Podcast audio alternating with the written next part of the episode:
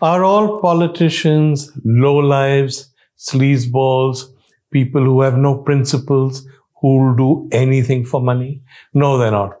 I know a lot of them and they're sincere, they're honest, they're decent, and they're hardworking. But yes, there are enough politicians who fit the former description for it to take hold in the public imagination. That's why the image of politicians in India generally is so low. Not because they're all like that, but because enough of them are. You will remember what happened over the last week in Himachal Pradesh. If you aren't, I'll remind you. There was an election to the Rajya Sabha. Now, in India, Rajya Sabha elections are not direct elections like Lok Sabha elections. They are voted for by MLAs in a house. Now, you know pretty much before the election who's going to win because you know how many seats a party has in a house, you know how many people can get elected. But nowadays, it doesn't always work. In Himachal, the Congress had, I think, 40 in a house of 68, and the BJP had 25, or there was some huge gap of that nature. In Himachal, for instance, the Congress had a substantial majority, and there was no question that it could get its candidate elected. It chose as its candidate Abhishek Singhvi, a respected, noted lawyer who'd already been a member of the Rajya Sabha once and who'd been a very, very good parliamentarian. So there should have been no problem. Except that when the votes were counted, the BJP candidate was level with Abhishek Singhvi. They decided who'd won on lots and Abhishek Singhvi lost the draw of lots. It was not, I think, entirely surprising because I spoke to Abhishek Singhvi's friends before the election and they were already pessimistic. And I said, how can you be so pessimistic? The Congress is a comfortable majority. And they said, the BJP has put up a candidate. If it's a free, fair election with people voting according to principles, the BJP candidate has no chance. So I said, well, what are you worried about that? They said, why have they put up a candidate? They have put up a candidate because they are sure that they can buy over or otherwise persuade enough Congress MLAs to vote for their candidate. I thought that these guys were being unnecessarily suspicious and pessimistic. But you know what? They were right. There was cross voting and enough Congress MLAs voted for the BJP candidate who, being lucky and winning the draw of lots, ultimately won while Percy Singhvi lost. Something similar happened in Uttar Pradesh, where once again the Samajwadi Party and the Congress saw cross voting. And in Karnataka, where there was also cross voting, the Congress may have been the guilty party because it appears to have benefited from this. Why would people say they belong to a party fight a Lok Sabha election against another party, and then when it comes to the crunch, vote for the party that attacked at the Lok Sabha election, who they defeated. Well, you make up your own mind, but one phrase does come to mind, and that phrase is money power. It's important to understand that the whole purpose of the recent amendments the Rajya Sabha elections was to avoid money power. What happened was this. Now in India, we have two kinds of elections, right? We have direct elections, like elections to the Lok Sabha where all of us vote, or elections to the municipal council. But we also have stages and cases where the vote is not done by the public. For instance, the President of India is voted for by state assemblies and by parliament. We have a different principle in this, which is that all elections that involve universal suffrage are by secret ballot. Nobody should be compelled to tell you who you're voting for. On the other hand, when we have votes in assemblies in parliament, say on bills, those are done openly. There are what are called divisions, and you know who's voted for whom. For some reason, elections to the Rajya Sabha were treated on the whole like universal suffrage elections. So the MLAs could vote without telling one who that anyone who had voted for. There was a secret ballot. In the beginning, in the years after independence, this worked fine. But then what began to happen in the 90s and so is that lots of rich guys decided they wanted to be MPs. The Rajya Sabha was the one club they wanted to get into.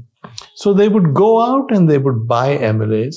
And once they bought MLAs into secret ballot, nobody would know who'd voted for them. they would get elected to the Rajya Sabha. And you've seen pictures, I won't take names, of very rich guys and billionaires wearing gold jewelry, hanging around in the Rajya Sabha, pretending to be important because, hey, they managed to get elected. Now, during the Vajpayee government, I think there was a consensus that this was a problem. You couldn't really have people buying their way into the Rajya Sabha. So, during the Vajpayee government, they changed the rules. They took the line that Rajya Sabha elections should take place in assemblies, but with open voting. They said if there's no secret ballot, if voting is open, MLAs would be shamed. They would say, no, no, we'll get caught if we vote for somebody else. It worked, and they passed this amendment. It worked. To be fair, these rich guys stopped buying their way in. But ultimately, you can never go wrong if you overestimate or underestimate the integrity of our MLAs. Our politicians have many good qualities, but they find a way around every amendment, everything that is done to try and ensure a clean polity. So you now have a situation where even if it's an open vote, even if people know who's voted for whom, there will still be cross voting. Why? Well, depends on what you think. Money is one obvious reason, but often when they're asked why they cross voted, because there are consequences, there's disqualification, action against them, they give you other reasons. They say, for instance, we are revolting against the chief minister. And why are you waiting till now to revolt against the chief minister by voting against a party candidate in a Rajya Sabha election? Oh, oh, it's a gesture of protest. Or they say, you know, we don't like this government. We want to topple it. And you guys only realized you didn't like it when somebody came and offered you money. these are absurd reasons, but these are the kind of reasons that are offered. In Uttar Pradesh, for instance, when there was cross voting, a really original reason was offered. An MLA apparently said that he voted against his own party's candidate because he wanted to go to Modi ji's Ram temple function and his, and his party had not let him go. So there is a certain creativity in the explanations these people offer. But ultimately, you know what is at stake. All that matters is greed.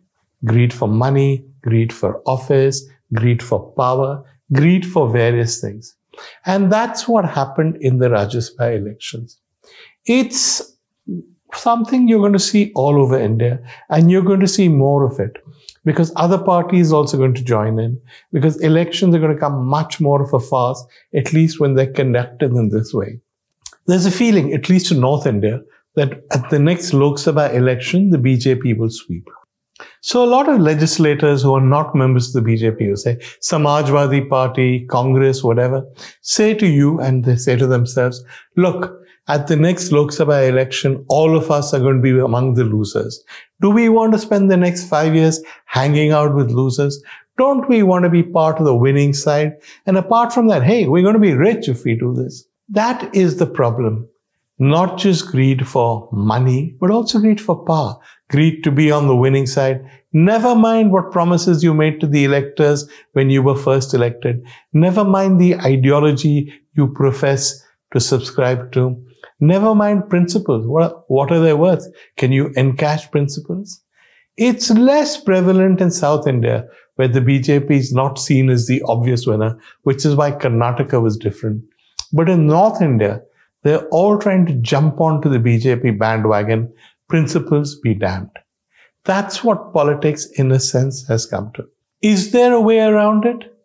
I don't know. I think people have different views when they decided they'd have an open ballot for the Rajya Sabha voting, Kuldip Nayar, a great liberal, a great journalist, a man I rarely disagreed with, objected. He went to the Supreme Court saying that there should be a secret ballot. Now, I rarely disagreed with Kuldip Nayar, but on this case, I did. I believed that this should be open. If these guys were bought, they should let us know they were bought. But you know, maybe in the long run, he was right. If people are going to be venal, then no matter how much you change the rules, they'll find a way around it. So that's currently the situation we are in right now in India. We elect politicians. A lot of them are, as I said, hardworking and decent, but a lot of them are not. And unfortunately, the lot that are not tend to outnumber the lot that are. So they say that all countries get the governments they deserve. But does any country, let alone India, deserve this opposition?